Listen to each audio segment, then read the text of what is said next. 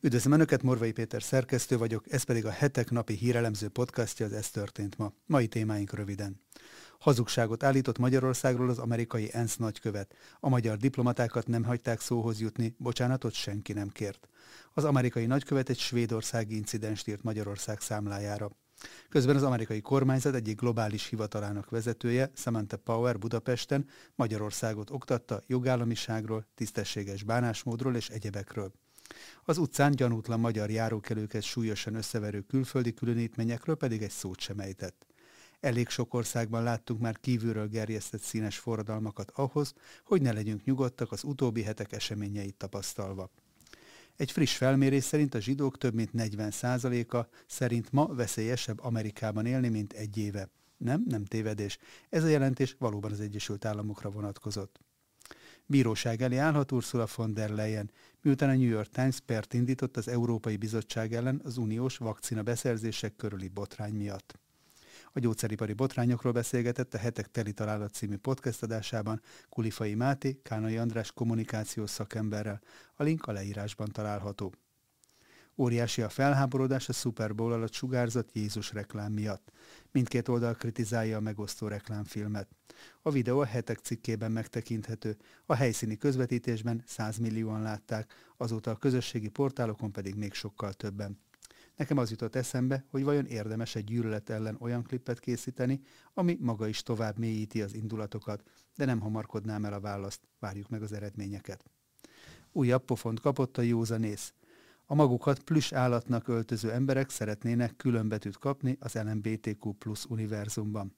Hogy melyik országban találták ki ezt a plüss közösség diszkriminációja elleni tiltakozást, azt majd az adás későbbi részében árulom el, de nem csodálkozom, ha már most kitalálják. Önök a február 14-i adást hallják. A nap legizgalmasabb híreit és aktualitásokat a hetek válogatásában, amelyeket a videónk leírásában szereplő linkeken el is olvashatnak, csak úgy, mint a hetek.hu oldalon.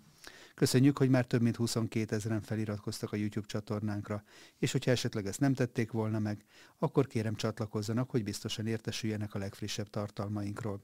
Akik pedig szeretnék támogatni további podcastjaink elkészítését, a videó alatti sávban található köszönet gombon tudják ezt megtenni tetszés szerinti összeggel.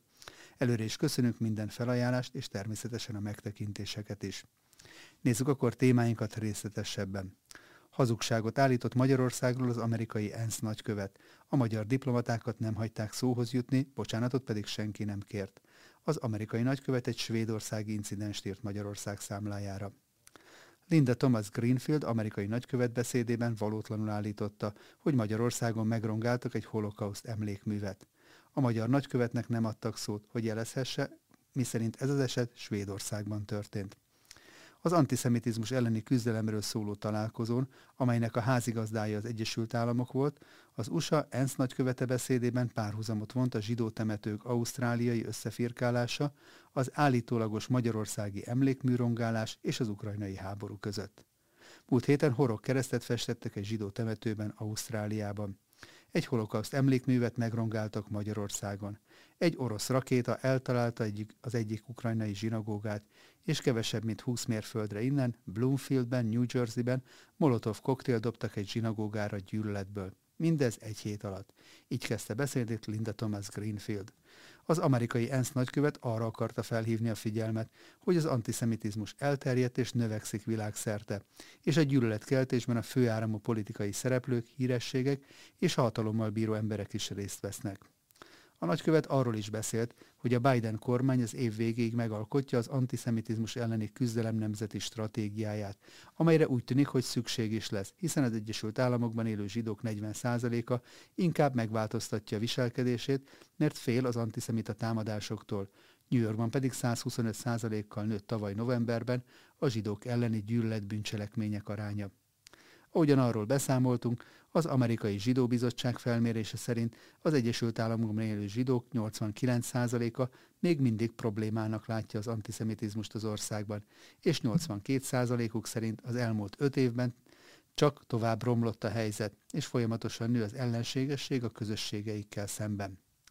A magyar delegáció és a Magyarországot képviselő nagykövet részt vett az ülésen, de nem kaptak felszólalási lehetőséget, így a csúsztatás miatt csak a találkozó után tudtak nyilatkozni. Az amerikai ENSZ nagykövet elismerte, hogy hibázott, de nem korrigálta állítását a nyilvánosság előtt, csak egyszerűen kiúzták a beszéd leíratában a Magyarországról szóló mondatot. A külgazdasági és külügyminisztérium szóvivője az esettel kapcsolatban arról tájékoztatta az indexet, hogy az ügy jelenleg ott tart, szerint zárt ajtók mögött az amerikai fél elismerte, hogy hibázott, de ezen túlmenően nem adtak ki sem tisztázó, sem bocsánat kérő nyilatkozatot, ami egy ilyen szituációban minimum elvárás lenne a diplomáciában. Ami még megdöbbentőbb, hogy miután nyilvánvalóan kezdett kellemetlenné válni az ügy, a beszéd hivatalos leíratában nemes egyszerűséggel áthúzták a Magyarországra vonatkozó részt, ezzel kezelve a helyzetet, mondta a szóvivő. Pacolai Máté szerint az is elfogadhatatlan, hogy valóságot, valótlanságot lehet állítani egy országról ENSZ diplomaták füle hallatára, méghozzá következmények nélkül. Bíróság elé állhat Ursula von der Leyen, miután a New York Times pert indított az Európai Bizottság ellen az uniós vakcina beszerzések körüli botrány miatt. Pert indított a New York Times az Európai Bizottság ellen, amiért nem voltak hajlandók kiadni a lapnak a Pfizer vakcinák uniós beszerzéséről szóló SMS-eket, amelyeket Ursula von der Leyen Európai Bizottsági elnök és a Pfizer vezérigazgatója Albert Burla váltott egymással a koronavírus járvány idején. A New York Times jogi beadványában azt írja, hogy az Európai Bizottságnak a hatályos jogszabályok értelmében kötelessége lenne nyilvánosságra hozni az üzenetváltásokat, erre azonban mind a mai napig nem került sor. A bírósági eljárás előzménye, hogy még 2022. januárjában az Emily O'Reilly Európai Alapjogi Biztos által lefolytatott vizsgálat föltárta, miszerint szabálysértéseket követtek el a vezetők az SMS-ezések körüli eljárások során. Az Európai Bizottság felelős tisztségviselői ugyanis közölték, hogy mindent elkövettek a szóban forgó SMS-ek előhalászása céljából, a leglényegesebb lépést azonban történetesen elmulasztották megtenni, vagyis nem szólították fel a bizottság elnökének az irodáját, hogy kerítsék elő az üzeneteket. A botrányra Vera Jurova uniós biztos korábban úgy reagált, hogy mivel az üzenetek úgymond rövid életűek, illetve átmeneti jellegűek voltak, azokat könnyen meg lehet, hogy akár törölték is, vagyis esélytelen előkotorni azokat. Óriási a felháborodás a Super Bowl alatt sugárzott Jézus reklám miatt. Mindkét oldal kritizálja a megosztó reklámfilmet. Jobb és bal oldalon egyaránt bosszúsak amiatt a reklámfilm miatt, ami egy amerikai keresztény weboldalt, a Higgets azt népszerűsítette. A Super Bowl döntőjében vetített videót több mint 100 millióan látták az adás alatt. Az ominózus videóban fotókat sugároztak, amelyeken amerikaiak üvöltenek, verekednek egymással, legtöbbször eltérő bőrszínűek és etnikumúak. Az üzenet a képsorozat után pedig a következő. Jézus szerette azokat az embereket, akiket mi gyűlölünk. A titokzatos Servant Foundation nevű szervezet már évek óta használja ki a lehetőséget a legnézettebb rendezvényeken, hogy a műsor időben reklámperceket vásároljon. Ezúttal a felháborodást a radikális baloldaliak közében az okozta, hogy a filmet és az üzenetet a szélső jobboldaliakhoz kötötték. A demokrata Alexandria Oszázio Cortez egyenesen úgy fogalmazott, hogy szerinte Jézus nem költene több millió dollárt arra, hogy a Super Bowl-on tetszetős fényben tüntesse fel a fasizmust. Mindeközben jobboldali véleményvezérek meg úgy vélik, hogy liberális és vók csalók állnak a reklám mögött, akiknek a korábbi filmjében Jézust latinamerikai menekültként is ábrázolták, amivel szerintük a bevándorlás kérdésében kifejezetten baloldali álláspontra helyezkedtek. Újabb pofont kapott a józanész őrület. A magukat plusz állatnak öltöző emberek szeretnének külön betűt kapni az LMBTQ plusz univerzumban. Hogy melyik országban találták ki ezt a plusz közösség diszkrimináció elleni tiltakozást, azt most el is árulom, de nem fognak csodálkozni rajta. Az ember alakú plusz állatnak öltöző, többnyire felnőtt férfiakból álló közösség elfogadásáról a világ legbefolyásosabb LMBTQ plusz kiadványában írtak, mert állítólag nagy az átfedés az úgynevezett plüssök és a gender sokszínűség között. Elsőre talán furcsának vagy egyenesen bizarnak tűnhet, hogy felnőtt emberek képregényekben szereplő ember alakú plüssállatnak öltözve érzik jól magukat, de ez a jelenség már évek óta jelen van, hol másút az Egyesült Államokban. A plüss emberek találkozókat is szoktak szervezni, ahol egymással ismerkedhetnek, és közösen szórakozhatnak, és az érdeklődésük, szex, érdeklődésüknek szexuális tartalma is van. Egy 2019-es kutatás szerint a plüssök közösségében nem csak a beöltözés a lényeges, hanem tevékenységeiknek úgymond bizonyos fokig szexuális tartalma is van.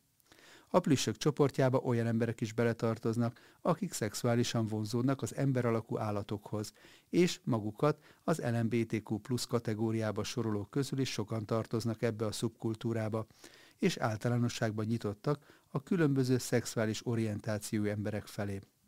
A plüss állatnak öltöző felnőttek egyike szerint, aki elmondása szerint non-bináris és transznemű, a plüss közösség egy elsősorban homoszexuális hely. Sőt, szinte elvárás, hogy azok, akik csatlakozni akarnak, előbb legyenek homoszexuálisok. A kutatásoktól függően általában arra a következtetésre jutunk, hogy a csoportok tagjainak legalább 70%-a LMBTQ pluszhoz tartozónak azonosítja magát, és a legutóbbi tanulmányaink szerint a közösség tagjainak 25%-a gender sokszínűnek vallja magát, mondta dr. Sharon Roberts, az Ember Alakúakat Kutató Intézet, vagyis az IARP egyik alapítója, mert hogy ilyen is van. A plusz emberek azonban nem csak beöltöznek, hanem ténylegesen azonosulnak is az általuk kreált személyiségekkel. Egyikük például saját elmondása szerint azután fedezte fel a transzneműségét, hogy megalkotta a nőstény tigris plüss identitását, és ez segített neki abban, hogy felfedezze a nemét és az énjét. A plüss szubkultúra egyik bírálója, Graham Linehan aktivista szerint ennek a kultúrának a gyökere olyan népszerű művészeti irányzatban található, mint az anime és a manga, és legalábbis megengedő a pedofíliával szemben is. Most ennyi fér bele mai ajánlunkba. Morvai Pétert hallották, az Ez történt ma mai adásában. Holnap Kulifai Máté lapszerkesztőnk várja önöket aktuális hírekkel, ajánlókkal, én pedig egy író-olvasó találkozó házigazdája leszek a Scruton belváros kávéházban Robert C. Castellel, akivel itt fogjuk rögzíteni a hetek podcast sorozatának legújabb adását is. Ha szeretnének ezekről az új adásainkról biztosan értesülni, akkor kérem iratkozzanak fel a hetek YouTube csatornájára, ahogyan ezt már több mint 22 ezeren meg is tették, amit ezúton is nagyon köszönünk. Viszont hallásra, szép napot és szép estét kívánok mindenkinek!